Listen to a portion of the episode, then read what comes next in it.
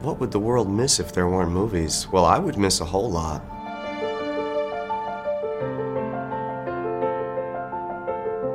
The world would miss a shared humanity. Movies are a spectacular translator of shared humanity across the globe. Movies translate a, a, very communal and cultural language. So we would be missing out on communication in a big way. We would be missing out on cultural education in a big way. There are sometimes people who don't know other cultures unless they see them in films. I think cinema and movies are windows to different cultures, to different societies. We've been connected through cinema somehow.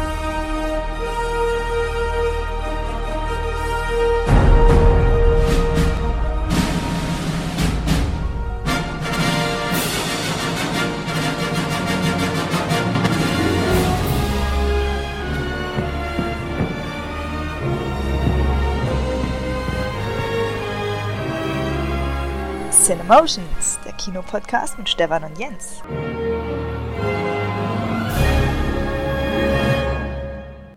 Moin, moin, liebe Hörer. Herzlich willkommen zu Cinemotions. Da seid ihr nämlich gelandet, dem Podcast für Kinofans und mit Leuten aus der Kinobranche, also mit dem Blickwinkel, der so ein bisschen Fan und aber auch Kinos vereint. Äh, das ist das Konzept hier. Mein Name ist Stefan und normalerweise geht das hier los, indem ich sage Jens und meinen Mitpodcaster begrüße. Aber der ist heute leider nicht da. Ich probiere mich heute tatsächlich mal an so einem Solo-Ding. Ähm, ja, ich kann reden, lange reden, Monologe halten. Ja, dann müsst ihr jetzt durch. Äh, Werde es aber natürlich genauso interessant aufbereiten wie sonst auch. Und habe mir so gedacht, äh, ja, also warum ist Jens nicht da? Der hat äh, erst gestern, heute war dann, äh, vorgestern, nee, gestern war der Aufnahmetermin geplant. Und dann schreibt er mir am Morgen, ja, ist doch was dazwischen gekommen, arbeitstechnisch natürlich. Und das ist, da habe ich halt auch Verständnis für, denn ich habe das Tagesgeschäft im Kino lange Zeit mitgemacht und oft dieses Wort ad hoc oder spontan und, und, und, und Planänderungen, äh, Rückmeldungsfristen und so weiter, das war immer schon extrem äh, kurzfristig. Und deswegen kann ich ihm da auch keinen Strick draus machen. Ähm, ja, werd aber, damit nicht der Monat ganz vergeht ohne einen Podcast von uns, hier nochmal meine eigenen Gedanken mit reinbringen. Denn, ja, ich habe ein bisschen Zeit, erkläre ich gleich warum. Habe mir gedacht, wir machen das diesmal ganz einfach so, dass wir, äh, ja, also in der Regel bereite ich so eine Folge immer in der Form vor, dass, die, dass ich mir so News immer auf den verschiedenen Seiten einfach bookmarke, speichere und die dann in eine Reihenfolge bringe thematisch sortiert und das dann mit Jens äh, durch bespreche. So, so wird es heute auch sein. Ich werde aber diese Links einfach nacheinander ein bisschen öffnen und äh, mit euch drüber reden und meine Meinung mal loslassen. Ganz interessant, denke ich. Viele verschiedene Sachen dabei. Kleine Vorschau. Babenheimer ähm, ist ja ein Wahnsinnserfolg. Aber wie geht's weiter? Die Frage beschäftigt äh, jetzt natürlich die Branche und aber auch generell äh, Personal äh, im Kino und Arbeiten im Kino. Gab es eine interessante Studie von der GfK und HDF da werden wir mal reinschauen und äh, natürlich auch so ein paar Sachen kleinerer Natur und äh, was ich so gesehen habe und mir angeschaut habe. Genau, das äh, wird, wie, wie gesagt, auch mit Kapitelmarken richtig schön professionell, wie es von uns kennt, enthalten sein. Und beim nächsten Mal dann Jens wieder dabei mit den aktuellen Einblicken aus dem Kino und mit den Eindrücken von dort. Genau. Mm, erstmal, wie gesagt, zu mir, ein bisschen Smalltalk, um hier ein bisschen warm zu werden, ne? mal aufwärmen, bisschen locker reinkommen in die ganze Geschichte. Habe ja die Unterrichtsstunde entsprechend hier vorbereitet. Nein, ähm, es ist so, dass ich tatsächlich ähm, jobtechnisch äh, noch nicht ganz zur Ruhe gekommen bin. Ist ja manchmal Thema hier bei Jens und es hat ja auch gestartet, der ganze Podcast mit Jens und mir im selben Kino am Arbeiten und seitdem ist bei mir jobtechnisch viel passiert. Und äh, nachdem zwei Stationen in Kinos waren, äh, zwei verschiedene Ketten, äh, die dann äh, Anfang diesen Jahres aber zu Ende gegangen ist, bin ich dann wieder an Handel, wo ich ja ne, ausbildungstechnisch herkomme. Handel, Verkauf, Vertrieb, die Schiene äh, zurückgegangen, in einem Elektronik-Einzelhandelsmarkt und war okay, war, war eine schöne Erfahrung, aber ich wollte dann doch wieder äh, mehr leitende Funktion übernehmen und habe da jetzt zum 4. September eine Stelle gefunden, die entsprechend das mir ermöglicht, wieder leitend tätig zu sein. Im Handel weiterhin. Ganz anderes, äh, ganz andere äh, Sortiment und Ware natürlich. Äh, jetzt nicht lachen, aber von Elektronik wird es hingehen zu Babyfachartikeln, also Kleinstkinder, Kleinkinder und Babys äh, Fachartikelmarkt.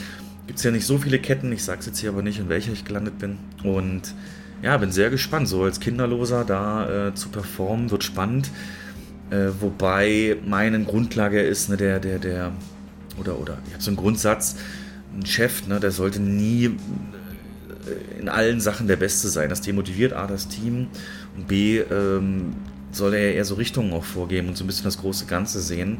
Äh, bei der Elektronikhandelskette war es zum Beispiel so, da war der Chef äh, sehr stark in den Zahlen drin, hat die immer kommuniziert und dargestellt und, und, und uns damit so ein bisschen gezeigt, wo wir stehen und wo wir noch ein bisschen was nachjustieren müssten oder ähnliches. Und äh, war selber vom, vom, vom Verkauf her, äh, bei dem Umfang auch an Technik natürlich ein sehr großes Thema. Es ist ja schon im Markt so gewesen, dass man sich da aufgeteilt hat, dass es Spezialisten gab für Fernseher, Spezialisten eben für den ganzen Handy- und Vertragsbereich, wo ich dann eingesetzt war und äh, dann eben Waschmaschinen und so weiter. Und äh, der hat auch ganz klar den Ansicht, so, dass er sagt, nee, ich, ich, also wenn ich eine Waschmaschine brauche, ich weiß darüber nichts. Ich lasse mich da von meinem Team beraten und ich bin dann eher für das große Ganze zuständig. Also das war ein bisschen sehr stark, diese Trennung, ähm, finde ich. Deswegen werde ich als eine der größten Herausforderungen am Anfang jetzt haben, mich da in dieses Warenkundewissen reinzuarbeiten. Das will ich natürlich schon haben, allein auch für Feedbackgespräche und äh, äh, ja, mal, mal konkret was sagen zu können und auch das Team entwickeln zu können. Aber vieles im Handel ist natürlich auch immer so Überschriften, ne? also Verkaufstechnik und Formulierung, Ablauf eines äh, Verkaufsgesprächs, die Phasen und äh, eingehen auf den Kunden, der da vor ihm ist und so weiter. Das Ladenbild auch ein sehr universelles Thema, von daher, da bringe ich viel Erfahrung mit und werde das jetzt entsprechend in dem Bereich einsetzen. Für mich auch sehr, sehr spannend, äh, rein vom, äh, wie sagt man so, nicht vom Gewissen, aber so vom, vom, vom, vom Art des Sortiments her eben was Sinnvolles. Ne? Also Kinder, Kleinstkinder, Babys da entsprechend äh, die Produkte die es in den ersten Monaten, Jahren so braucht äh, zu verkaufen, ist doch deutlich was anderes als so reines Konsumprodukt. Ein Handy kann man jetzt sagen, ist auch kein reines Konsumprodukt. Das, was Handys mittlerweile können, wir haben es in der Schulung da gelernt, ist es ja fast schon eine Erweiterung der Persönlichkeit. Also, so weit würde ich vielleicht nicht gehen, aber es ist natürlich so, dass ein Handy aus dem aktuellen Leben fast nicht mehr wegzudenken ist, sei es ähm, für Informationsbeschaffung, aber eben auch dann so ganz alltägliche Sachen wie Kontoführung, E-Mails ähm, oder eben auch soziale Medien. Das ist ja aus der Plattform ist ja der Hauptzweck. Und deswegen ist es auch nicht unwichtig, aber teilweise, ich habe halt schon gesehen, wenn dann so Leute kommen fürs neueste iPhone und da dann teilweise äh, ja, den Vertrag abschließen und wirklich eine Woche später da sind, den Vertrag dann wieder kündigen, weil nach zwei Jahren dann eben die Möglichkeit besteht, wieder das neuere Handy ähm, der Marke zu bekommen. Das äh, war schon sehr schnelllebig teilweise. Gut war natürlich, ähm, was sich immer mehr etabliert, sind dann eben so Reparaturstationen, Werkstätten für Handys, für ähm, Smartwatches und, und generell Elektronik, dass man da eben nicht auf den was wegschmeißen gehen muss, sondern da äh, teilweise das Display einfach oder die Batterie nochmal wechseln lassen kann, das äh, oftmals, oftmals nicht immer, aber oftmals ja doch noch günstiger ist als sich dann schon wieder neues zu kaufen. Auch ein Ankaufsservice gab es dort. Also da, das geht schon stark auch in die Richtung, dass es nicht mehr so One-Way-Einwegdinger sind, die dann nach zwei Jahren eben wertlos sind. Und ja, war sehr interessant dort, auch das so zu erleben, wie die Handys, ne? wenn man dann so fragt, was machen sie dann hauptsächlich mit dem Handy, habe ich alles erlebt. Also wirklich, es gab die Leute, die sagen, ich telefoniere nur, äh, wofür ursprünglich mal so ein Gerät da war. Und dann gab es eben auch die Leute, die gesagt haben, äh, oder habe ich auch tatsächlich schon gesehen, die haben dann vom vom Startscreen den Telefonbutton einfach aus der Leiste genommen auf eine andere Seite des Menüs und, und äh, weil sie einfach nie telefonieren. Ne? Also wenn, dann läuft es ja dann bei vielen über WhatsApp Voice-Nachrichten oder so und deswegen war der Telefonbutton gar nicht mehr so sinnvoll da in der, in der Startleiste und ja, ungewöhnlich, aber sowas gibt es halt, denn so vielfältig sind die Anwendungsdinger. Ähm, ja, da auch viel über die Technik und so weiter gelernt und die ähm, Entwicklungen, die so Handys mitmachen, wenn man eben gefragt wird, was ist der Unterschied zwischen dem und dem Handy. Ähm, meine Erfahrung war wirklich, es waren, kam nie so sehr auf die Superdetails an. Also es gab natürlich die Kundengruppe, die sich extrem technisch versiert da auskennt, aber die waren dann auch nicht wirklich für eine Beratung da. Die wollten es dann einmal in der Hand haben und vielleicht noch so einen kleinen Schubs. Äh, jetzt dieses oder dieses Handy. Und dann muss man schon was zum Prozessor sagen können oder, oder zu den Milliampere-Stunden im Akku. Aber das war wirklich die Minderheit. Ne? Die meisten waren wirklich so Fotos und da hat man so mal ein Foto machen lassen, die Zoom-Funktion gezeigt, dieses klassische Erleben einfach gefördert und da dann eben drauf eingegangen. Das war, wie gesagt, für mich sehr, sehr spannend. Ich übrigens, ähm, Jens kann mich jetzt eh nicht aufhalten und ihr müsst es ja hören. Also ich bin mit durch die Arbeit dort, habe ich mich entschieden, mein neues Handy, wenn ich mir dann demnächst mal ähm, mein aktuelles ersetze, das wird eins der Google-Serie sein. Google ähm, hat extrem viel Geld in die Hand genommen, da seine Handys, die Pixel-Reihe zu pushen und Pixel 7 Pro äh, wirklich steht, insbesondere kameratechnisch, nicht mehr viel nach den, den Spitzenhandys von Samsung und Apple, weil sie eben auch softwaretechnisch so stark das unterstützen und, und äh, dann ein perfektes Paket geschnürt haben mit einem Prozessor, der von Generation zu Generation besser wurde, also auch sehr multitaskingfähig und dazu auch von den Abmessungen genau genau meins. Also war, stark. Also glaube, das wird. Ich gucke mir jetzt nochmal im Oktober kommen die Google Pixel 8, was die so können. Aber ja, bin ich sehr, sehr gespannt jetzt schon drauf. Vor allem für mich natürlich, der auch gerne privat Videos macht und die dann so einen Jahresrückblick am Ende des Jahres immer schneidet für die Family. Ähm, der Kinomodus, äh, der reizt mich ja total, ne? Dieser, wo automatisch dann der Hintergrund unscharf geschaltet wird und praktisch der Porträtmodus in Videoform und äh, sowas werde ich dann ohne Ende natürlich nutzen. Habe jetzt noch ein Huawei, etliche Jahre alt, tut seinen Dienst, aber irgendwann wird es natürlich soweit sein. Damals übrigens auch das Huawei P20 Pro wegen der Kamera gekauft, die damals auch schon richtig gut abgeschnitten hat und bis heute eigentlich annehmbarer. Aber mittlerweile merkt man schon, ein bisschen verwaschen, die Stabilisierung ist so ein bisschen weg. Naja, aber gerade dieses Filmreife, ne? wir sind ja hier im Kinopodcast, das reizt mich halt schon extremst, genau ja, da, äh, deswegen habe ich jetzt, äh, um den Bogen mal zu schließen, noch ein bisschen Zeit. Also ich habe jetzt gerade den Resturlaub noch diese Woche. Ähm, werde den Podcast wahrscheinlich dann morgen online schalten, am 31.08., sodass wir da im August auch einen Eintrag haben. Und genau am 4.9. dann kommenden Montag beginnt dieser neue Job. Ich freue mich tierisch drauf. Das Familienunternehmen, also auch ein ganz anderer Umgang miteinander.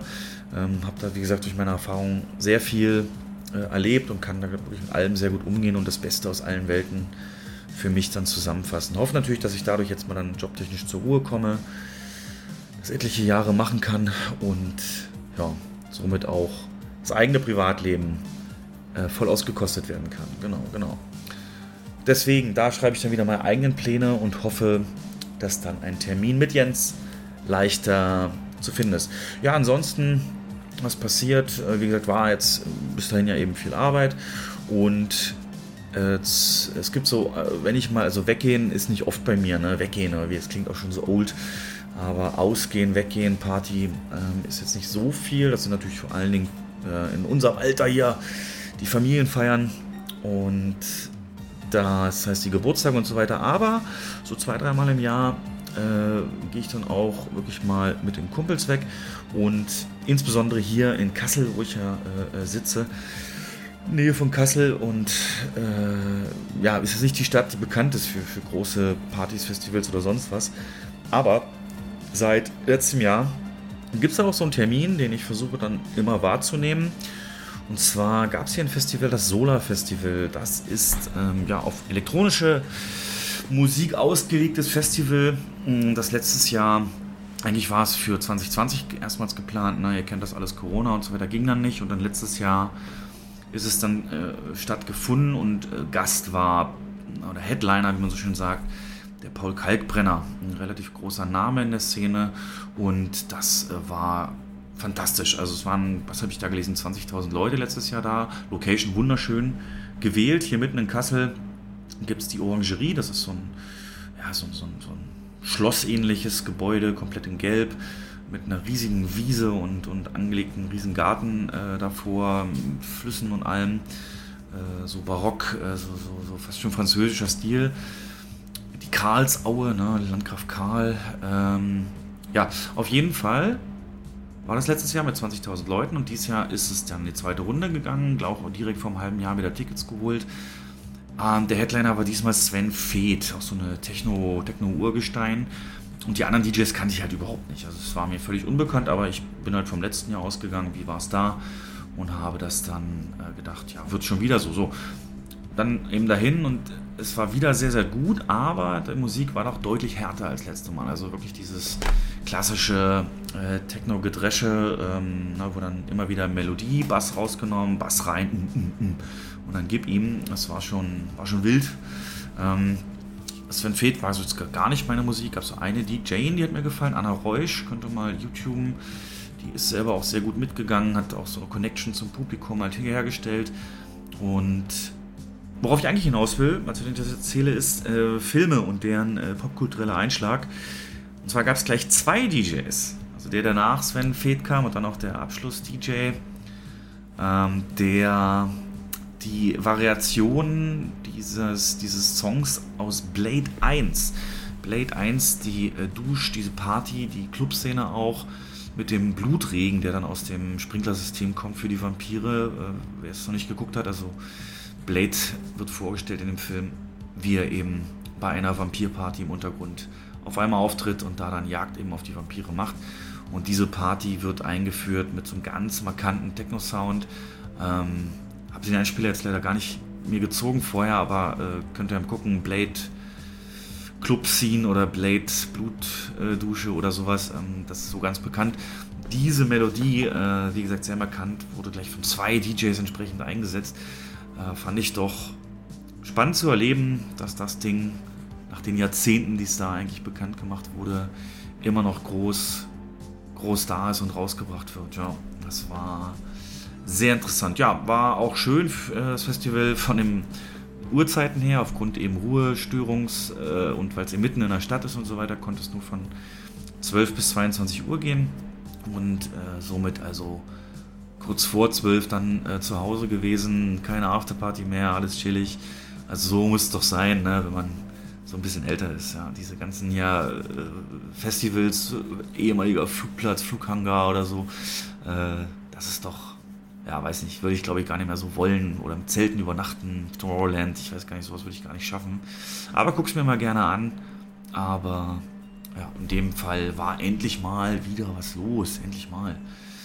Genau ja, jetzt äh, werde ich dann noch den Rest des Urlaubs hier verbringen, mal meine Schwester zu besuchen. Die Introsprecherin übrigens ist hier, die uns immer beide vorstellt, ganz artig, ähm, die ihren Geburtstag nachfeiert und werde da mit dem Deutschlandticket mal durch, durchs Land fahren, denn die wohnt doch ein bisschen weiter weg äh, in Sachsen. Und ja, bin ich mal gespannt, wie das dann läuft. Podcast werde ich mir aus Oberholen und entsprechend genug Musik. Jo, Spannend, spannend, spannend. Und was auch extrem spannend ist, sind natürlich die Filmnews. Wir machen das ähm, heute so, dass, genau, wir werden also erst über Filme reden, die ganzen äh, Speicherungen, die ich mir vorgenommen habe. Dann so ein bisschen die kleinen Branchen-News und dann so ein bisschen äh, ins Hauptthema gehen ähm, mit dem Personalthema, was ich angesprochen habe. Und genau, starten aber natürlich mit dem Hauptthema Babenheimer. Wo steht er? Was hat er erreicht jetzt mittlerweile weltweit? Und wie geht's weiter? Was, äh, was kann man daraus lernen vielleicht? Und wird es zu wiederholen sein? Weil, naja, kommen wir gleich zu. Also, Babenheimer. Wo steht er? Also, das ist wirklich, ja, man kann sagen, äh, ein absolutes Phänomen. Äh, wir gucken uns ein bisschen die Zahlen an äh, weltweit, aber eben auch ähm, nur Nordamerika. Das ist ja dann immer auch für Hollywood das Wichtigste. Und ja, Barbie steht kurz vor 600 Millionen nur Nordamerika und äh, Oppenheimer hat die 300 Millionen äh, geknackt. Ähm, erst heute. Von daher ähm, riesige Erfolge. Überhaupt Oppenheimer hat ja ein R-Rating in den USA. Das ist der siebte Film, der das geschafft hat, 300 Millionen da äh, zu toppen. Und in der Summe auch äh, weltweit 2 Milliarden überschritten, die Filme. Von daher, wir haben es hier ganz aktuell, steht Barbie bei 1,34 ähm, Milliarden. Fehlt nur noch ganz wenig, um Super Mario zu überholen. Und Oppenheimer bei 778 Millionen weltweit. Da hat er entsprechend fast 10 hinter sich gelassen. Spider-Man Across the Spider-Verse, äh, Kleine Meerjungfrau, Mission Impossible, ja, Ant-Man. Es ist schon der Wahnsinn. Und sorgt also wirklich für Woche für Woche Platz 1 und 2, teilen die sich da so ein bisschen. Die große Frage ist natürlich, ähm, wie geht's weiter? Ähm, da gibt es wirklich verschiedene, verschiedene Sichtweisen, denn erstmal, wenn man das große Ganze betrachtet, ähm, Hollywood an sich hat 420 äh, Millionen Dollar verloren diesen Sommer. Wenn man mal alle releaseden Filme in diesem Sommer und die Grenze zur, zur Profi Profitabilität sieht, ähm, haben sie 420 Millionen verloren. Wenn es äh, Barbenheimer nicht gegeben hätte, wäre es sogar über eine Milliarde, dass die da verloren hätten. Ähm, das heißt, die beiden Filme waren so extrem wichtig, den Sommer so halbwegs zu retten, denn der Sommer war eine Geschichte von, muss man ja sagen, wie gesagt, Flops, sehr teuren Flops. Ähm, siehe Flash, siehe Indie, auch Mission Impossible 7 hat nicht das erreicht, womit man gerechnet hatte. Und alles nicht so wirklich überzeugend. Und dann kamen eben diese beiden Filme und, und haben das äh, ein bisschen poliert und für volle Seele gesorgt. Nur, wie geht's halt weiter? Und ein berühmter Regisseur hat sich dazu geäußert, der Francis Ford Coppola. Komme ich nachher nochmal drauf, habe ich eine tolle Serie gesehen, wo er durch einen Schauspieler verkörpert wird. Und der hat gesagt, wir sind jetzt an der Grenze zu einem goldenen Zeitalter für Kinos nach dem Erfolg von Barbie und Oppenheimer.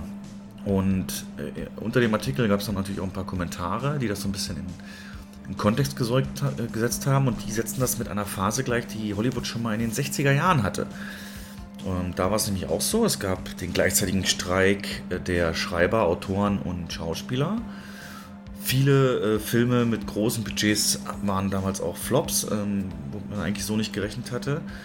Es kam ein neues Medium auf, nämlich äh, damals Fernsehen, heute Streaming. Und dann sind nämlich die die, die, die, die neuen Hollywood, äh, New Hollywood-Regisseure sind dann eben äh, aus diesem Ganzen hervorgegangen. Coppola selber, Lucas, äh, De Palma, Scorsese, Spielberg und so weiter. Und die haben ja dann das Kinomedium mit ihren Filmen wieder extrem belebt. Und er sagt, da sehen wir es gerade äh, so ein bisschen in der Wiederholung. Das ist natürlich die Frage, ob das wieder so sein wird. Aber man kann nicht ausschließen, dass Barbie und Oppenheimer beide extrem davon profitiert haben, was für Regisseure da dran gehangen haben. Ich habe in der letzten Folge habe ich Jens gesagt, hey, wenn Oppenheimer jetzt ein Ron Howard Film wäre, würdest du da auch so dringend rein oder würdest du ihn angucken?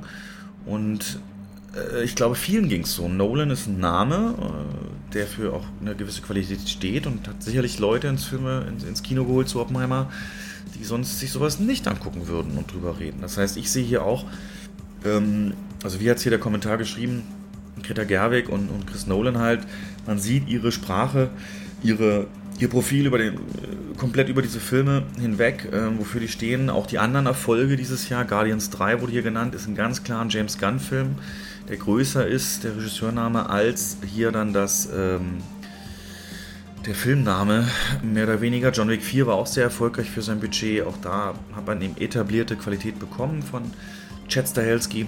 Und Creed 3 wurde noch hier noch genannt. Michael B. Jordan auch da ein großer Name. Und äh, warum Indie 5 zum Beispiel gefloppt ist, ist, kann man eben vermuten, obwohl da James Mangold dran steht, hat der Film nicht genug James Mangold, wenn man es jetzt mal so formulieren kann. Also es äh, wurde oft ja verglichen so als Spielberg Wannabe, also ein bisschen, er orientiert sich an Spielberg und, und nimmt ihn sich zum Vorbild, aber das eben doch so stark, dass keine eigene Handschrift entstanden ist. Und deswegen soll der Film komplett im im Durchschnitt mehr oder weniger untergehen, so wie es ähm, so es halt gesagt wird. Ja, und das ist äh, leider bei Flash eben genauso und ja, von daher mehr eine Imitation als ein eigenes originales Werk. So, und jetzt ist die Sache, wen, wen kann man da sehen, wen, wen, wo, kann man da sagen, das geht, wird genauso weitergehen.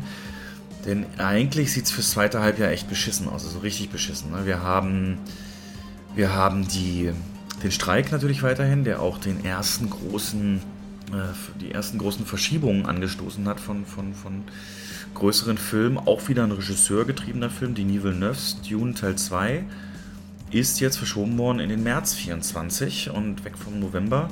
Das heißt, es bleibt mehr oder weniger das äh, Superhelden-Genre im Sinne von The Marvels, Captain Marvel 2 ehemals und äh, Aquaman 2, obwohl es da auch noch nicht mal einen Trailer gibt. Also man wundert sich auch, normalerweise vergeht deutlich mehr Zeit zwischen Trailer und, und Filmstart bei Superheldenfilmen.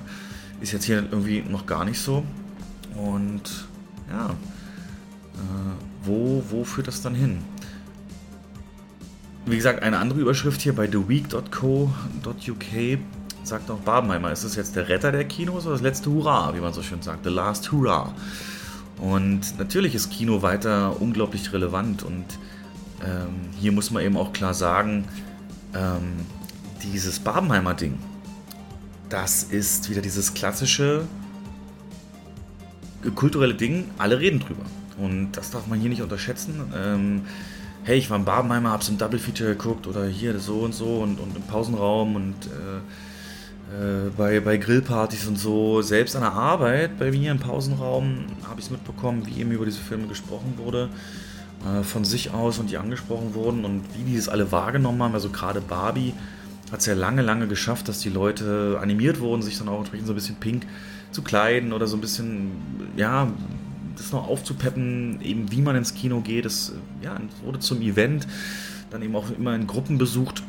Und äh, durch dieses äh, Double Feature mehr oder weniger, was man da bei Barbenheimer eben hat, ganz oft eben auch der andere Film dann noch mitgenommen. Und ja, wie gesagt, jetzt stehen 2 Milliarden in der, im Buch. Und der Artikel hier sagt zum Beispiel, klar, Kino bleibt relevant, dennoch ist es wichtig, es muss halt einen Grund geben. Es muss einen Grund geben, um äh, ja, ins Kino überhaupt zu gehen. Und Barbenheimer hat ja eben schon vor dem Start etliches an Vorverkaufsrekorden gebrochen, war damit schon Thema noch in Medien. Und das ist dann so ein bisschen selbst, äh, ist da ein bisschen losgetreten, dass es dann so alleine wie so eine Schnee, Schneeball so ein bisschen immer größer wurde und, und das dann eben ja, mit den guten Bewertungen und den Regisseurnamen eben dran, guten Noten für den Film auch, ähm, wurden die Filme einfach extrem gemocht. So, und wenn ich da mitreden will, muss ich die Filme halt sehen. Und jetzt stellt dieser Artikel hier zum Beispiel die Frage, wenn es ein Meme braucht, was es ja am Ende wurde, ne, Barbenheimer Meme, äh, ist ja im Internet mittlerweile auch so ein Riesending, ähm, wenn man so Gegensätzliches zeigen will, äh, so fühle ich mich vor der Arbeit, so fühle ich mich nach der Arbeit und dann immer das Bild von, von Oppenheimer, wie er da so traurig in die Kamera starrt und daneben eben Barbie, äh, wie sie Party macht. Ja, ähm, man kann halt sagen, die Kinos selber konnten da eigentlich nur mitlaufen. Die konnten da keine eigenen Impulse schaffen, waren komplett so ein bisschen von dieser, von diesem Meme und dieser Eigendynamik abhängig. Und ja, wir sehen es jetzt am Rest. Also was bleibt noch übrig? Und das wird auf gar keinen Fall wieder so ein Hype dann eben erschaffen können. Das ist ganz klar, ganz klar die Meinung.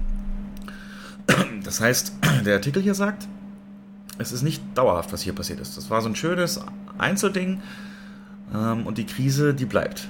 Und ich glaube das persönlich auch, denn das war natürlich ein perfekter Sturm, wie man so schön sagt, was da, was da entsprechend passiert ist bei den beiden Filmen, als sie dann kamen. Und das, wie gesagt, sehe ich anhand des Release-Kalenders jetzt nicht so sehr. Ne? Also auch gerade weder von Regisseuren her, die so einen Film ja, wie wir jetzt sehen, tragen und für Erfolg sorgen, noch äh, vom, vom, vom Starttermin. Haben wir schon mal letztes Mal auch gesagt, die Starttermine jetzt kamen im Prinzip nur zustande. So vermunkelt man, weil Warner Brothers Barbie auf denselben Tag gesetzt hat wie Oppenheimer, um Chris Nolan nochmal so einen Stinkefinger mitzugeben. Der hatte ja dann äh, verlassen über die, den Disput wegen, wegen Streaming-Releases. Das war äh, zu wenig Zeit zwischen Streaming und, und, ähm, und Kino-Releases. Also von daher, ja, der Appetit ist da, aber es muss halt diese Umstände irgendwie, irgendwie schaffen. Und die, wie gesagt, beim, beim, beim Kommenden sieht man das nicht. Ähm, kann sein, dass Coppola recht hat da mit seiner Vermutung, aber wissen nicht. Was wir wissen ist, der Erfolg ist eben wirklich da. Jetzt ist eben ne, Nolans letzte sieben Filme haben zusammen jetzt 5,4 Milliarden eingespielt weltweit alleine. In 15 Jahren hat er das geschafft und äh, diese Kombination an Filmen hat nicht nur da, sondern eben auch für Kinos für diesen einen Peak gesorgt. AMC kommt hier oft vor, die größte Kinokette der Welt, die hat gesagt, hey, äh, das Wochenende, die Woche vom 21. Juli bis 27. Juli, das war die mit dem größten Umsatz in der gesamten 103-jährigen Geschichte. Also das war, wie gesagt, perfekt für Kinos und das waren die beiden Filme in der Hauptsächlichkeit. Ähm, bisschen kleiner Einschub hier und zwar Elemental, der Disney-Pixar-Film, den haben wir auch ein bisschen schon in unserer letzten Folge oder vorletzten Folge so ein bisschen als Flop eingeordnet und ähm, der hat sich extrem als Langläufer bewiesen und hat mittlerweile 400 Millionen weltweit überschritten. Also auch da kann man jetzt nicht mehr sagen Flop, Vielleicht dann eben bei Animationsfilmen auch ein bisschen was anderes. Aber ja, auch da gibt es natürlich über äh, Walt Disney Company selber einen Artikel, ähm, wie konnte denn das Feuer weiterbrennen für Elemental? Und ja, wie gesagt, Eröffnungswochenende gerade mal 30 Millionen, steht da bei 400 Millionen. Was ist da los? Und Pixar kennt das eigentlich ganz anders. Und ja, was schreiben sie dazu? Die sagen, ähm, die guten Kritiken. Also 93% ist wohl die Zuschauerbewertung, CinemaScore, ein wichtiges Medium, um das zu messen, gibt es ein A, also äquivalent zu 1 in den USA und das gab dann eben die Mundpropaganda und äh, äh, vom Thema her eben recht unverfänglicher, unbedarfter Film, der eben auch äh, sämtliche Zielgruppen so ein bisschen ansprechen kann. Also da kann man mit seinem Date rein, mit den Kids rein, das ist ja Pixar so ein bisschen gelungen, das immer ähm, für alle so ein bisschen zugänglich zu machen und deswegen die beiden Sachen werden da hauptsächlich rausgeschrieben, warum er eben sich so lange halten konnte. Aber klar, Qualität, wenn der Film wirklich so gut ist, spricht sich halt rum. Das ist ja nun auch wirklich nichts Neues. Man muss aber auch sagen, enorm viel hat er im Ausland eingemacht und hier möchte ich ein Land mal nennen, Südkorea. Das ist wirklich Wahnsinn. Da hat er fast jetzt die 50 Millionen allein in Südkorea gemacht. Das ist der meistgeschaute Film, ausländische Film in Korea und der meistgeschaute Pixar-Film je aller Zeiten dort. 6 Millionen Besucher in Korea, also jeder Achte hat den rechnerisch gesehen.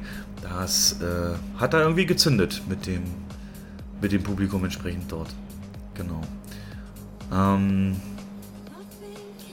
Nochmal zurück zu Barbie. Auch die natürlich alles, also er hat ja alles schon überholt. Der hat äh, Dark Knight, Rogue One, Rise of Skywalker wird er wahrscheinlich knacken. Schön und das Biest und so weiter. Also müssen wir gar nicht mehr drüber reden. Es ist ein Riesenerfolg. Ganz, ganz klar. Aber das hat ja wie gesagt die Büchse der Pandora geöffnet und jetzt soll es ja das Mattel Cinematic Universe geben. Äh, ich habe in einem anderen Podcast gehört, 52 Projekte, irgendwas wird da jetzt äh, durchdacht und vielleicht auch in die Produktion gegeben. Ne, also sämtliche Marken, die Mattel da eben mitbringt, Hot Wheels, Uno oder was, was ich da nicht alles gelesen habe. Jetzt ist die Frage, wird das jetzt einfach nur eine Cash-Cow und, und lieblos abgerippt? Werden sie verstanden haben, was Barbie dann entsprechend so erfolgreich gemacht hat? Ich meine, man muss ja klar sagen, Barbie war jetzt auch nicht mehr das Spielzeug, was hier in jedem Kinderzimmer dann zu finden war heutzutage. Hat das ja auch schon sehr, sehr lange am Markt und hat sich immer wieder versucht neu zu erfinden. Und ich glaube eben ganz klar, die Regisseurin Message, ähm, Zeitgeist, wie man so schön sagt, hat hier ganz stark mit reingespielt und ob das dann eben bei anderen äh, mit, mitmachen kann, das, das, das ist eher fraglich. Fraglich, ganz klar. Ähm, ach, die, die, die, dieses. Es reißt einfach nicht ab. Barbie ist der fünfte Nicht-Action-Film nach Titanic, Mario und König der Löwen und Schön und das Biest, der die 500 Millionen knackt. Also, das reißt einfach nicht ab, diese guten Nachrichten und deswegen One Trick Pony, war das so eine Einmalsensation oder nicht? Das müsste man sich hier eben ganz stark, ganz stark überlegen. Hat auch noch übrigens dazu geführt, weil es eben hatten von AMC, der Juli 2023, der Juli war der erste Monat nach der Pandemie, der das Äquivalent von 2019, also vor der Pandemie, überboten hat. Ganz starker Anteil natürlich diese beiden Filme. Genau. Jo. Weiß nicht, was denkt ihr? Wird das, kann das irgendwie wiederholt werden? Also, selbst ich ähm, habe beide noch nicht gesehen. Äh, habe es jetzt auch nicht vor, vorm Streaming das zu schauen. War eigentlich nur noch gehypt auf Dune, der jetzt, wie gesagt, äh, verschoben ist. Ansonsten reizt mich da jetzt so gar nichts. Und ob irgendein anderer Film, äh, man sagt jetzt so, die großen Tests, Lackmustests, ob das stimmt, diese Theorie mit, dass ein Regisseurname und ein guter Film sowas lostreten kann. So eine, so eine Entwicklungen im Kino werden dieses Jahr noch zwei Filme sein, die witzigerweise beide von Streamern produziert sind. Und zwar einmal äh, Napoleon, der Ridley Scott-Film über Napoleon mit Joaquin Phoenix, gab es ja auch schon einen Trailer jetzt. Ähm, der also das im Prinzip auch fein, ne? ein Ridley Scott-Name und ein starkes Thema, starke Persönlichkeit, äh, Historiending, auch mit vielen äh, Analogien möglicherweise zur heutigen Zeit. Napoleon natürlich auch politische Figur gewesen, nicht nur Feldherr. Und ja, Killers of the Flower, äh, Killers of the Flower Moon, ähm, Martin Scorsese und Leo DiCaprio vereint wieder und das in einem Mammutwerk, ähm, wobei ich da auch ehrlich sagen muss, das ist ein Film, der auf einem Buch basiert, in dem es dann um äh, Native Americans entsprechend geht, äh, Historiendrama. Extreme Laufzeit schon bestätigt, mehr oder weniger. Da muss man eben auch schauen. Also, das, äh, ob das dann so zugänglich, ich meine, eigentlich könnte man sagen, Laufzeit, schweres Thema und Regisseurname tritt doch alles auf Oppenheimer zu. Und es ist jetzt natürlich nicht zu sagen, wie Oppenheimer funktioniert hätte ohne den Start mit Barbie gleichzeitig.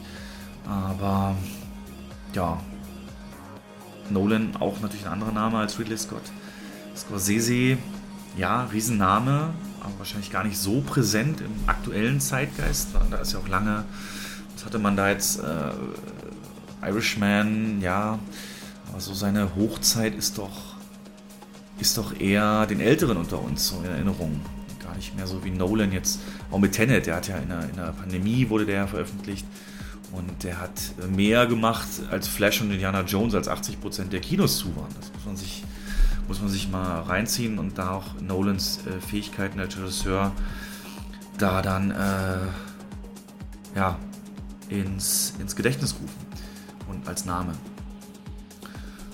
Ja, entsprechend bleiben wir gespannt und werden das vielleicht dann nächstes Mal mit Jens schon ein bisschen genauer benennen können. Wir werden sehen für dieses Jahr, äh, wie es dann entsprechend aussieht, mit dann eben Dune weg und eigentlich haben wir dann nur noch, habe ich erzählt, Aquaman, Wonka, Marvels, vielleicht ein paar Überraschungshits, aber ich sehe da ehrlich gesagt nicht so viel. Ähm, genau, die Verschiebung, natürlich durch den Streik, wo es äh, keinerlei Bewegung so wirklich gibt. Äh, Komme ich gleich nochmal drauf. Wir werden ich will noch auf eine Sache eingehen, und zwar Deutschland natürlich. Und zwar auch da gab es natürlich die Bilanz jetzt fürs erste Halbjahr, äh, die am 24.08. erst veröffentlicht wurde. Und da wurden von Januar bis Juni äh, 45,2 Millionen Tickets verkauft und 455 Millionen Umsatz äh, in Deutschland an den Kinokassen gemacht. Das heißt, wir haben im Vergleich zu 2022 36% mehr und gegenüber 2019 war der Rückgang nur noch 15% Und der Umsatz, der mit Kinotickets generiert wurde, lag sogar nur noch bei 1,4% hinter 2019. Also ne, teure Tickets natürlich, Premium-Formate sehr stark. Und dann Oppenheimer ja Rekordergebnis für IMAX eingefahren äh, in diesen Premium-Sälen. Äh, dennoch in dieser Auswertung fürs erste Halbjahr der meistgesehene Film noch Avatar mit 5,7 Millionen Besuchern und Super Mario Bros. mit 5 Millionen ähm, verkauften Tickets. Dann kommt äh, auch noch John Wick in der Top 10 mit 1,7, die drei Fragezeichen mit 1,6 Millionen, Manta Manta, eigentlich eine Schande mit 1,1 Millionen Besuchern und Sonne und Beton auch 1,1 Millionen Besucher, aber immerhin deutsche Filme von diesen 45 Millionen verkauften Tickets waren 11 Millionen durch deutsche Filme dafür verantwortlich, Marktanteil 26 Prozent.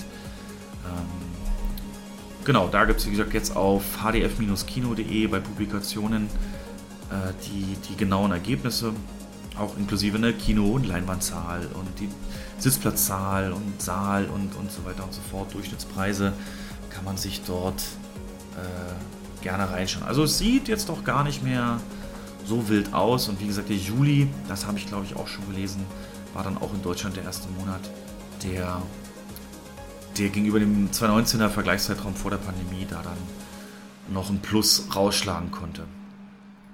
Ja, also auch da deutlich, deutlich, deutlich große Erfolge.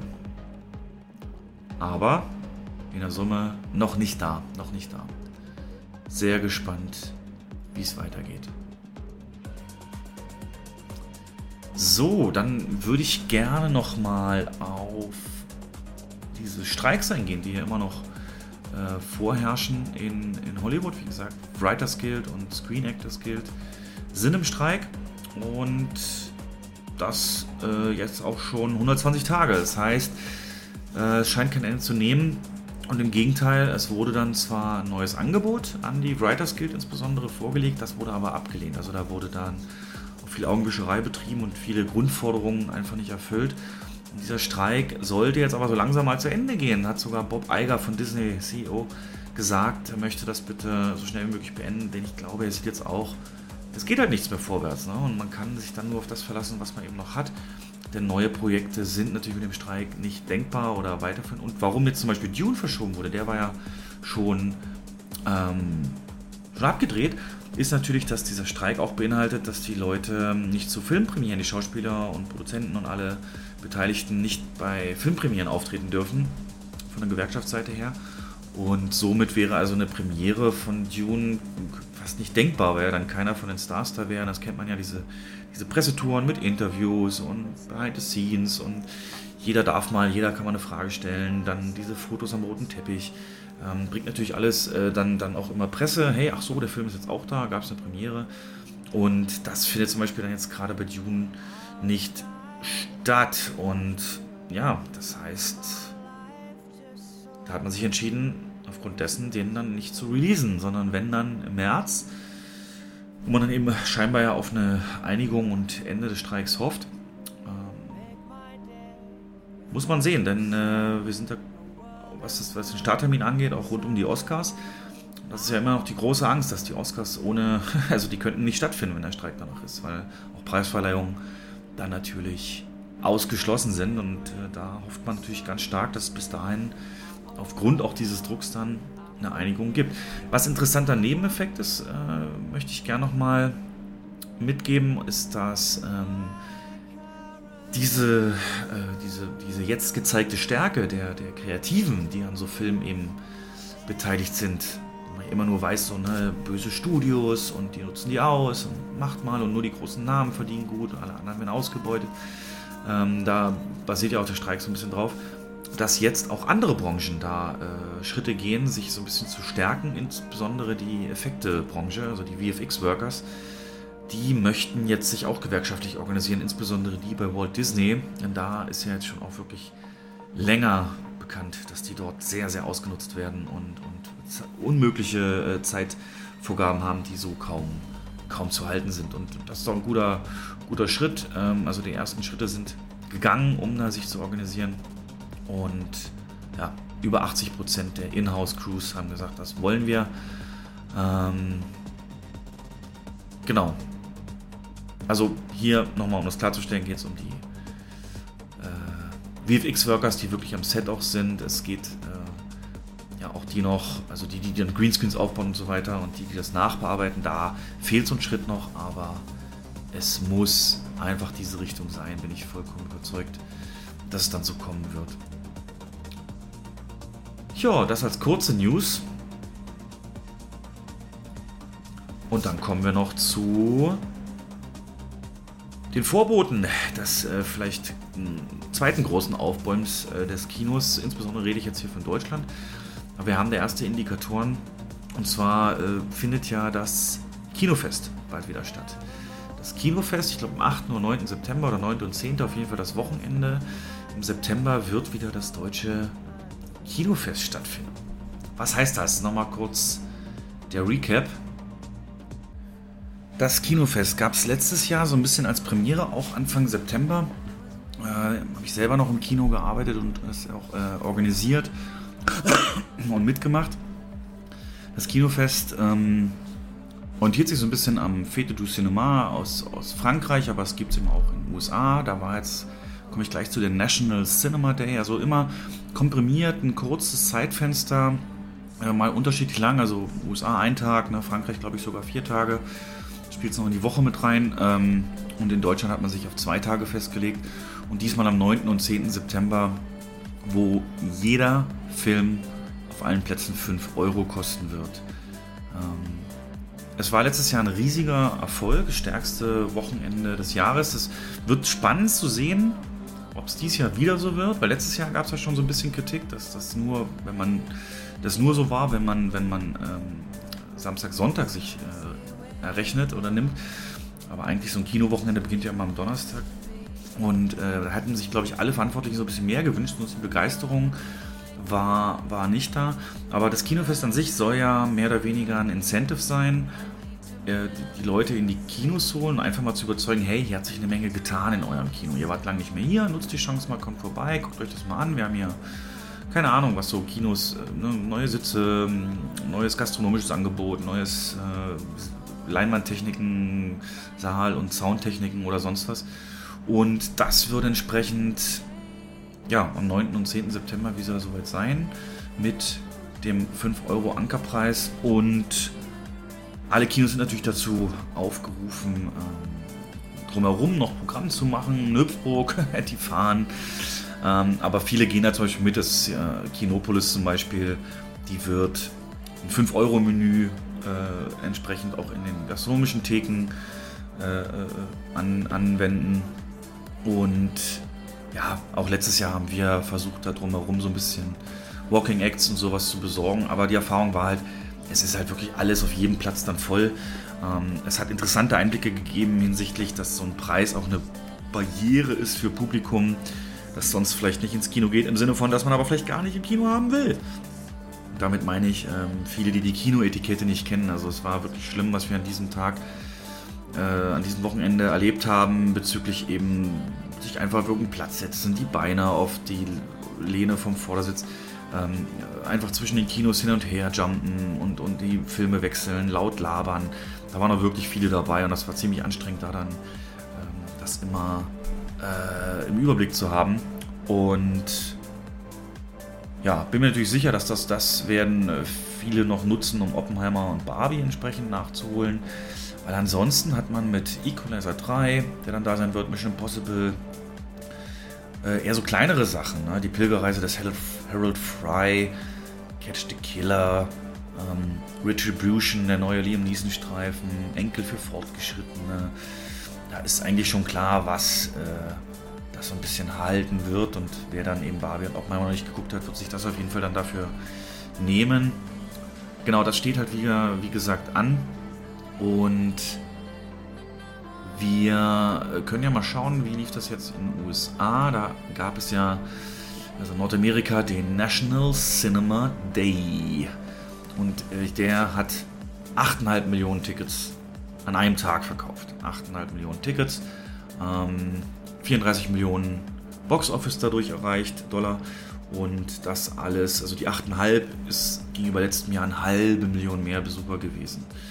Äh, erster Platz war dort Barbie und dann Blue Beetle, dann Gran Turismo, dann Teenage Mutant Ninja Turtles und auf 5 erst Oppenheimer. Muss mal gucken, wie das dann hier sieht.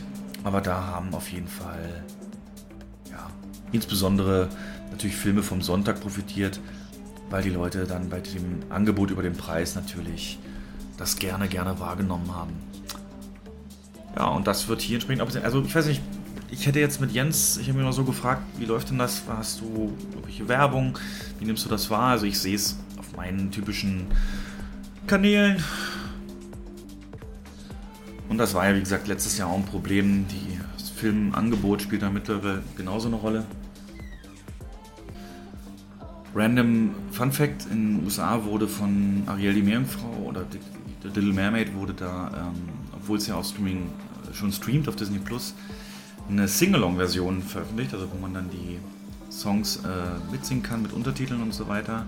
Und das ist, äh, ist Samstag äh, auf 365.000 Einspiel äh, hochgeschossen von Samstag 151, also genau das Richtige an so einem Tag, so ein Familienfilm mit dem Preis dann nochmal dort zu platzieren und mal gucken, ob sich das hier auch so eingeht. Aber wie gesagt, Marketing wollte ich ansprechen, ist bis jetzt nicht so doll.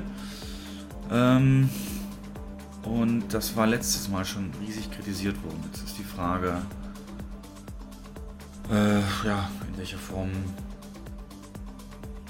das so noch weitergehen kann. Also beispielsweise National Cinema Day, da hat, geht mal auf YouTube den äh, Academy oder Oscars Kanal. Die haben extra dafür dann so einen kleinen Spot gemacht, Zusammenschnitten aus verschiedenen Filmen, wo es um Filme geht und die dann da als Werbung für diesen National Cinema Day das äh, zur Verfügung gestellt. Ja, hier, wie gesagt, leider nicht. Gut, dann noch so kleinere Nebennews. Da hatte ich jetzt gelesen, dass man Angst haben muss ums äh, Studio Babelsberg. Da ist seit Anfang des Jahres kaum äh, Dreharbeiten und klar könnte man sagen, Streik in Hollywood spielt da eine Rolle, aber äh, der Regisseur Volker Schlöndorff hat sich dazu geäußert und hat gesagt, ich fürchte hier sogar das Ende der Produktion. Und seit Anfang des Jahres, kein Zufall, haben die auch einen neuen Eigentümer, das ist die US-amerikanische Firma Kino Bitco. Sagt mir gar nichts. Auf jeden Fall sagen die, ähm, die Gefahr besteht, dass man Studio Babelsberg aushungern oder an die Wand fahren will. Ähm, ist halt vom, vom Immobilieninvestunternehmen eine Tochter, die das jetzt gekauft hat. Und ähm, klar, man könnte auch sagen, die sind jetzt nicht neu auf dem Markt für Filmproduktion und so einen neuen Player, die müssen sich natürlich erstmal mit allen bekannt machen und sich kümmern um Akquise. Es könnte auch sein, dass es da nicht genug gemacht wurde. Aber ja, das wurde genutzt beim Besuch, äh, durch den Besuch des Bundeskanzlers in Babelsberg, der übrigens im Wahlkreis Babelsberg auch als direkt gewählter Bundestagsabgeordneter in Funktion ist, ähm, hat immer gesagt, wer sieht, wie viele Fähigkeiten hier zusammenkommen, der weiß auch, das hier muss aufrechterhalten werden. Und wenn es einmal aufhört, ist es halt schwer wieder aufzubauen. Deswegen, deshalb sagt er dann, ist es in der Tat richtig, dass wir uns Gedanken machen über die Filmförderungsstrukturen in Deutschland.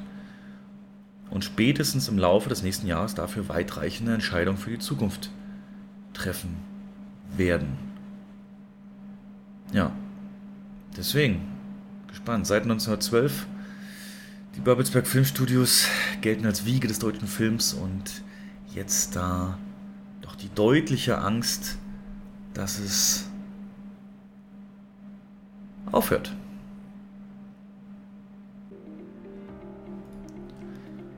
Und zu guter Letzt so ein bisschen eine auch als PDF runterladbare GFK-HDF-Analyse über den Fachkräfte- oder Personalmangel im Kino. Das betrifft ja scheinbar eben entsprechend nicht nur nicht nur die ganzen äh, Pharma und so weiter, Industrie, sondern eben möglicherweise auch im Kino. Gab es im Juni 2023, wurde es veröffentlicht, auch da bei hdf-kino.de runterzuladen. Und was äh, die, die Studie beginnt direkt mit dem Fazit zum Personalmangel. Ich lese mal vor den ersten Bullet Point. Die aktuelle Situation der Kinos bleibt herausfordernd. Neben der Umsatzentwicklung ist auch Personalmangel ein pressierendes, fast noch schwieriges Thema für die Kinobranche. Er resultiert aus fehlender Quantität und Qualität der Bewerber, aber gleichzeitig auch aus hohen Ansprüchen der Bewerber auf dem Bewerbermarkt. Besonders problematisch ist die Lage bei den Arbeitskräften Service und Verkauf. Neben der Rekrutierung, Klammern 88% der Kinos sind auf Personalsuche, ist die Bindung der Mitarbeiter ein großes Thema. Nur 39% arbeiten seit maximal 12 Monaten im Kino.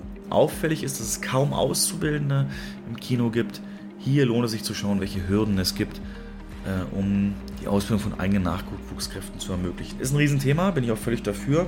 Ich habe jetzt äh, erst im Juni mein, Juli meinen mein Ausbilderschein gemacht und auch da äh, können wir das so eins zu eins übernehmen. Also die Bewerbersituation hat sich halt komplett verändert und die, äh, das Denken auch von Bewerbern.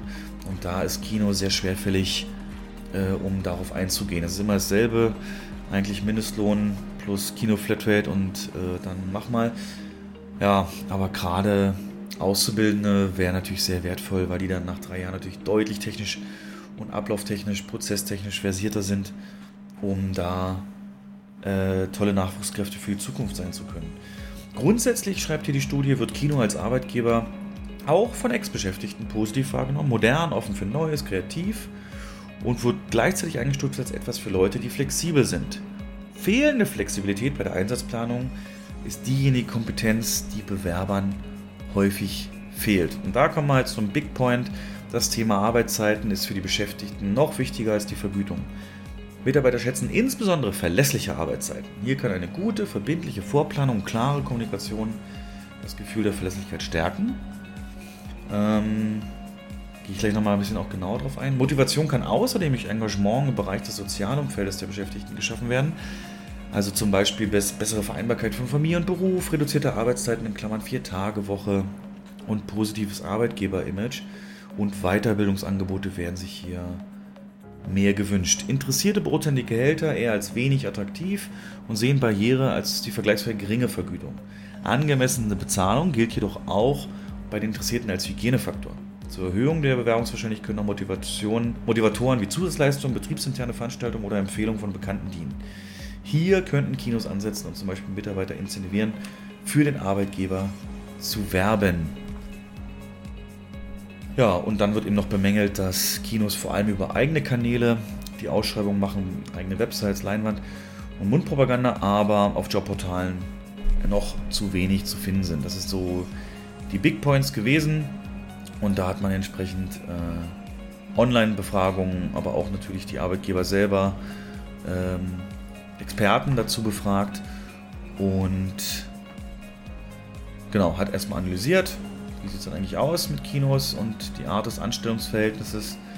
Ganz interessant hier für mich, ungefähr im Schnitt 34,4 Vollzeitmitarbeiter sind in dem Kinounternehmen beschäftigt im Durchschnitt und in Vollzeit selber davon aber nur im Schnitt 4,4. Das ist meist dann die, die Führungsebene, ähm, Leitung, FB, Food and Beverage Beauftragter, Personalbeauftragter, Technik.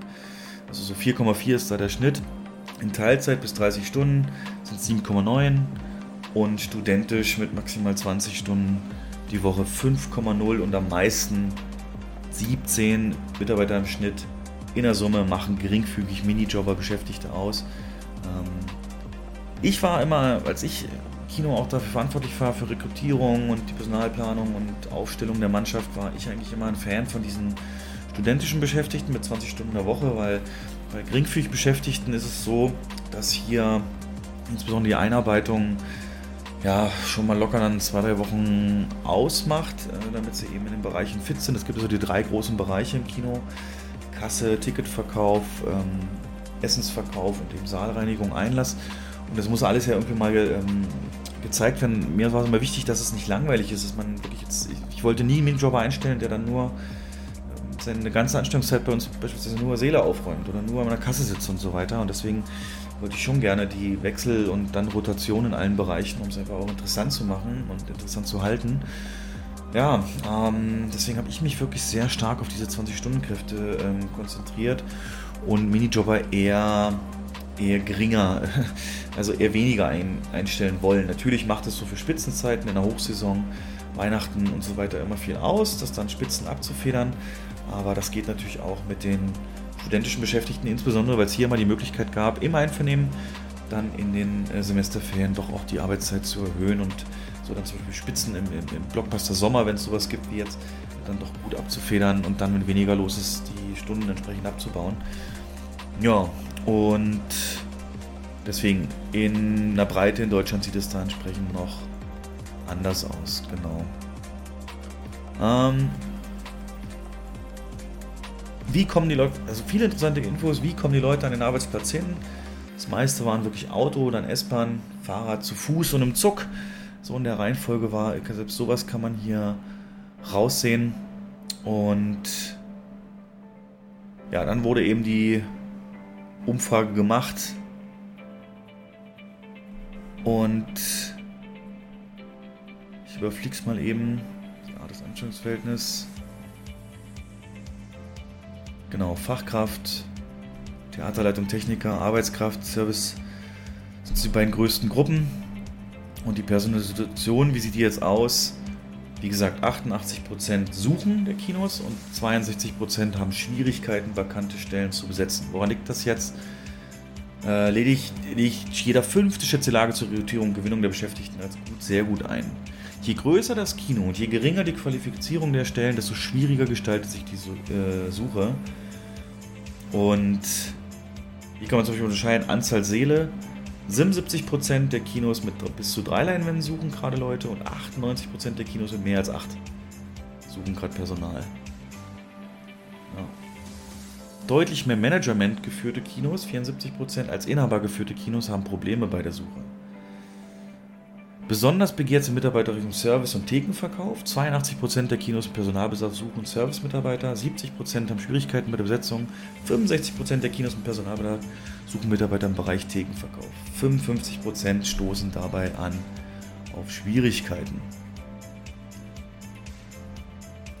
Und mehr als die Hälfte der Befragten sieht die Lage, wie gesagt, schwierig. Hier wird auch nochmal auf die Umsätze eingegangen. Und dann natürlich auch die Fluktuation. Also wie gesagt, 32% sind 6 bis 12 Monate da. Und richtig dramatisch bricht es dann ein ab 3 bis 4 Jahren. Zugehörigkeit nur noch 16%. 4 bis 5 Jahre 5%. 5 bis 6 Jahre 2%. Bei allen Beschäftigten, die dann eben im Kino sind. Genau. So, Gründe und Folgen freier Stellen.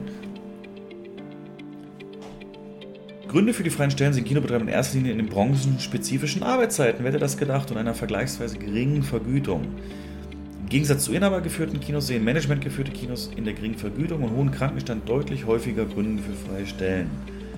Daraus resultieren für die Beschäftigten laut Angabe der Kinos insbesondere erhöhter Arbeitsdruck sowie mehr Stunden, Überstunden, aber eben auch die Schwierigkeit bei der Einhaltung von Qualitätsstandards sowie psychische Belastung ja, die Arbeitszeiten, das glaube ich, da muss man nicht viel zu sagen. Feiertage, Sonntage sind normale Arbeitstage und das schreckt dann natürlich ab. Der Krankenstand sorgt dann für erhöhten Druck und so kommt eins zum anderen, dass es eben nicht so interessant ist. Aber wie wird Wahrnehmung, wie wird Kino generell wahrgenommen äh, als Arbeitsumfeld? Allgemein sehr positiv, 81 Prozent offen für Neues 76% und nur Ex-Beschäftigte bewerten es ein bisschen kritischer und haben weniger guten Eindruck, nämlich nur 74%. Genau. Anreiz im Kino zu arbeiten, 83% der Beschäftigten würden sich wieder bewerben, bei den Ex-Beschäftigten sind es immerhin 69%. Und grundsätzlich sind die halt sehr zufrieden, wenn es Wertschätzung, verlässliche Arbeitszeiten, Sozialleistungen und andere Motivatoren gibt. 58% der Befragten gaben an, mit dem Gedanken zu spielen, den Arbeitgeber zu verlassen. Hier handelt es sich etwa um Fachkräfte, zum Beispiel IT, Theaterleitung, Assistenz der Theaterleitung. Die Gründe können beispielsweise sein, in zu viel Administration oder fehlende technische Ausstattung liegen, die als hohe Barrieren angeführt werden. Das sollten die Kinos laut dieser Studie entsprechend angehen. Ja, ich überfliege nochmal schnell. Arbeitszeiten, genau. Also umfangreiche Studie, ich werde die auf jeden Fall auch dann teilen oder ihr geht auf hdf-kino.de über 70 Seiten.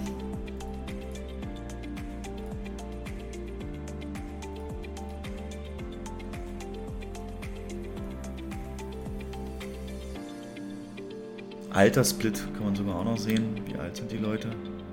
Was sehen die da an wichtigen Faktoren? Ja, interessante Studie. Ich werde es, wie gesagt, hier nochmal schnell runterladen.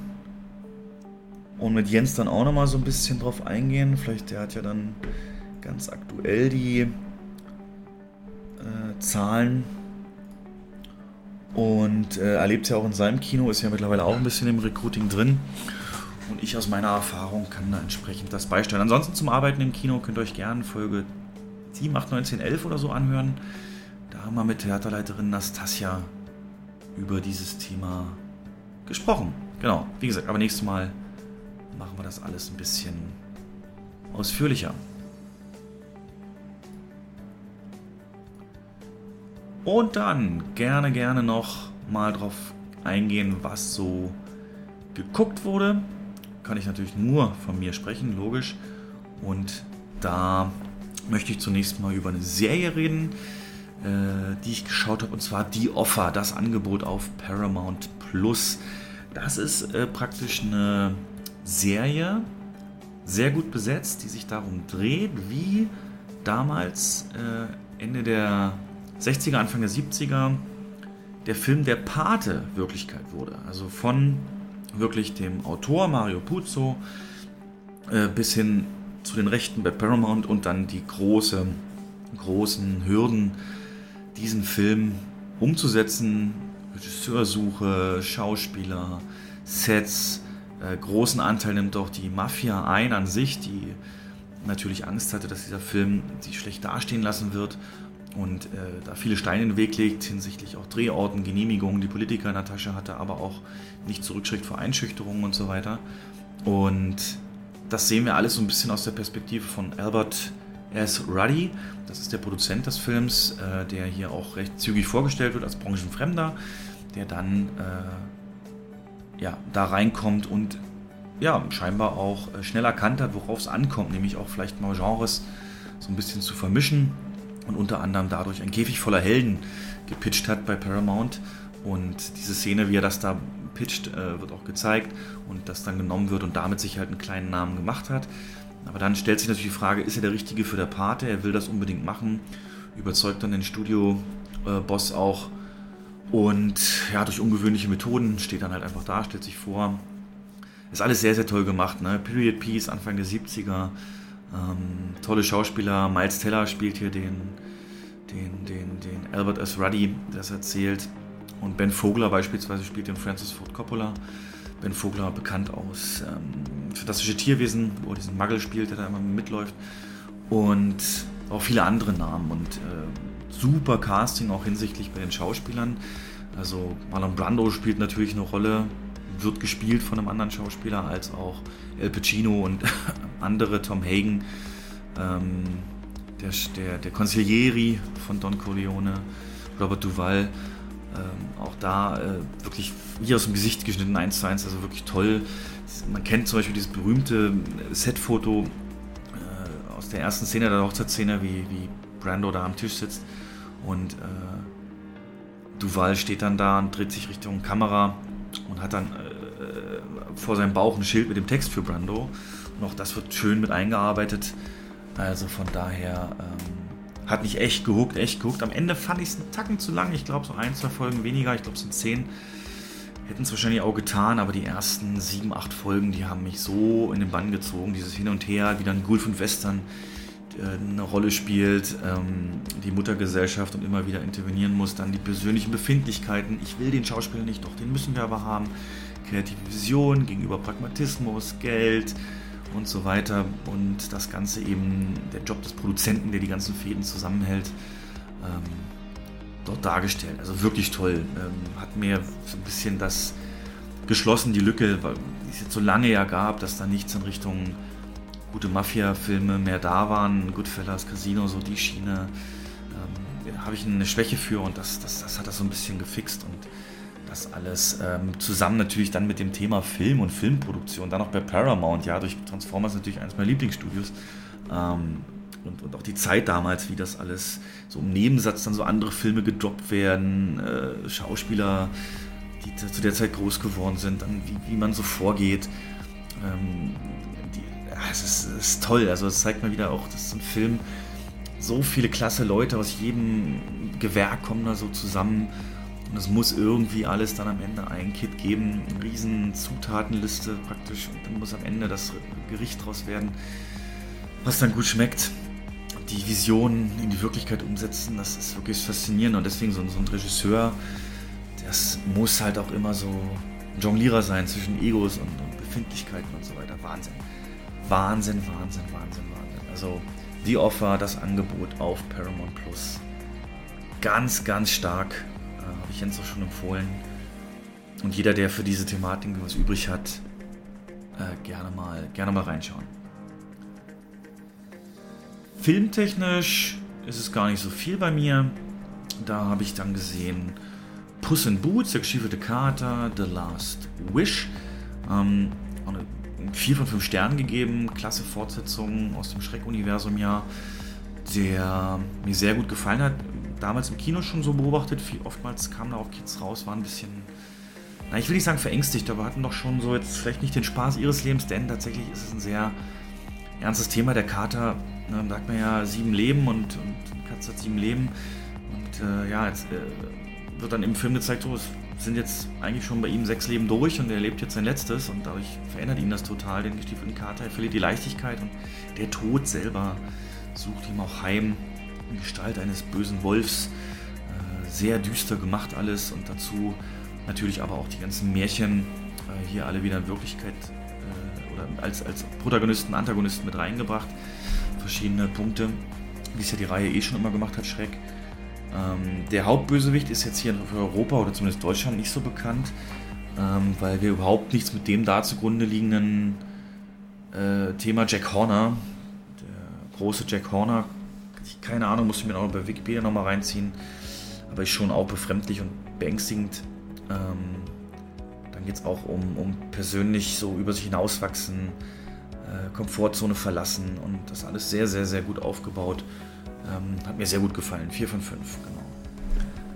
Auch 4 von 5 kriegt von mir Guardians of the Galaxy Teil 3, den ich jetzt auch nachgeholt habe. Erst vor ein paar Tagen. Wie wir es vorhin gesagt hatten, James Gunn steht da groß drauf und es ist James Gunn. Auch der 4 von 5 Sterne hat mich sehr mitgenommen. Ein guter Abschluss der Guardians Trilogie.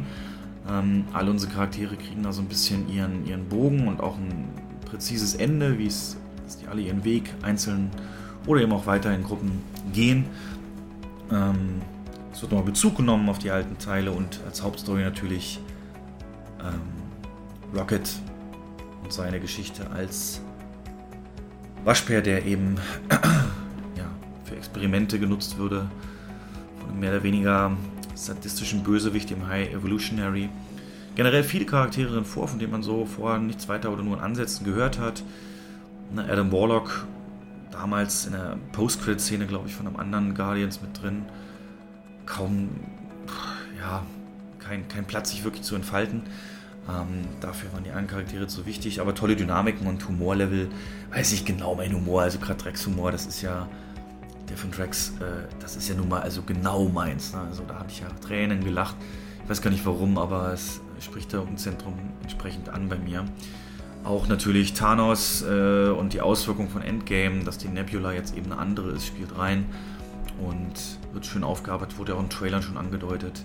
Soundtrack wieder sehr gut und äh, Actionsequenzen ohne jede Makel für mich. Von daher ganze Zeit dran geblieben, ganze Zeit gut gefallen. Und ja, das war's mit den Guardians. Am Ende steht da nur, Legendary Starlord wird zurückkehren. Aber wer weiß in welchem Umfang. Was ich interessant fand, ich habe dann gestern noch das Guardians of the Galaxy Holiday Special geschaut, so Weihnachtsgeschichte, wo tatsächlich viele Punkte angesprochen sind, die mir beim Gucken des Guardians 3 gar nicht bewusst waren. Also die Basis, die sie eben aufbauen auf Nowhere, ähm, wurde vom Collector geschenkt an die. Das war mir nicht so bewusst. Das Mantis, ähm, die Schwester eben von Peter, das ist ein sehr mittelgroßes Thema, ähm, wird da auch nochmal expliziter hervorgehoben. Und auf viele dieser Punkte wird tatsächlich in dem Film selber auch nochmal Bezug genommen. Äh, hätte ich wahrscheinlich in einer anderen Reihenfolge dann schauen müssen. Also wer die Zeit hat, guckt erst das Holiday Special und dann Guardians 3. Das knüpft dann nahtlos an. Genau. So, jetzt bin ich auch ein bisschen leer gequatscht, denn ich hätte gedacht, da habe ich mehr Ausdauer. Aber ja, soll ja nur ein kleines Update sein, dass wir im August mal was voneinander gehört haben. Deswegen, wer bis hierhin durchgehalten hat, vielen, vielen, vielen, vielen Dank. Ich hoffe, da einen kleinen aktuellen Einblick gegeben zu haben. Das nächste Folge wird definitiv nach dem Kinofest erst sein. Bin sehr gespannt, was für Meldungen da am Ende rauskommen. Wenn ihr eins besucht, gerne mal Eindrücke dazu an uns per Nachricht oder Kommentar mal schicken. Kann jetzt, da ich ja wie gesagt außerhalb der Branche bin, gar nicht so sehr Bezug drauf nehmen. Und bin gespannt. Es wird sehr definierend sein, was das dann in Zukunft ähm, welche, welche Ausprägung das in Zukunft halt hat, weil Deutschland ja immer noch das Problem hat, dass nicht oftmals oder oftmals nicht alle an einem Strang ziehen. Das muss sich entsprechend ändern. Und die Aktion drumherum, das äh, ja, werden wir entsprechend dann mal durch Jens auch mitbewerten lassen. Ich werde die Schlagzeilen verfolgen und hoffe natürlich auf einen starken Erfolg. Wenn die es wirklich schaffen, an den beiden Tagen das äh, starke Oppenheimer Juli-Wochenende zu schlagen, dann ist das, glaube ich, schon mal sehr positiv. Ja, und dass die Leute entsprechend ein bisschen was gelernt haben, wie man sich im Kino benimmt. Weil sonst muss ich ehrlich sagen, ich gehe da auch nicht hin an diesem Wochenende, weil es weiß schon, wie voll es wird und ich habe da keine Lust drauf. Also ich gehe dann lieber, wenn es Lehrer ist, nehme ich auch mal eine Vor Vormittagsvorstellung mit oder sowas. Ähm, das reizt mich dann noch deutlich, deutlich mehr. Genau. In dem Sinne kriegt jetzt ein Rausschmeißer, bald ist Batman Day, kriegt natürlich eine Szene aus Batman The Dark Knight, die ich immer noch episch finde und immer wieder gerne schaue. Von daher genießt es, kommt gut in September und dann hören wir uns wieder mit Jens beim nächsten Mal. Bis dann dann.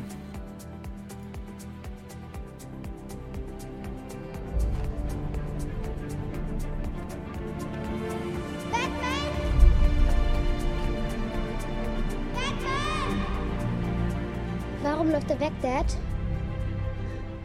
Weil wir ihn jetzt jagen müssen. Okay, wir gehen rein! Los, los, Bewegung!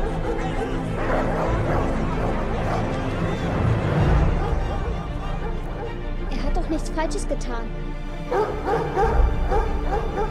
Weil er der Held ist, den Gotham verdient.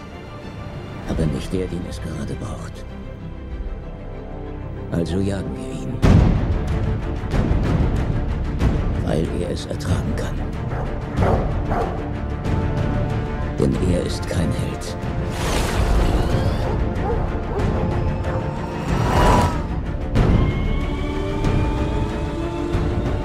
Er ist ein stiller Wächter. Ein wachsamer Beschützer. Ein dunkler Ritter.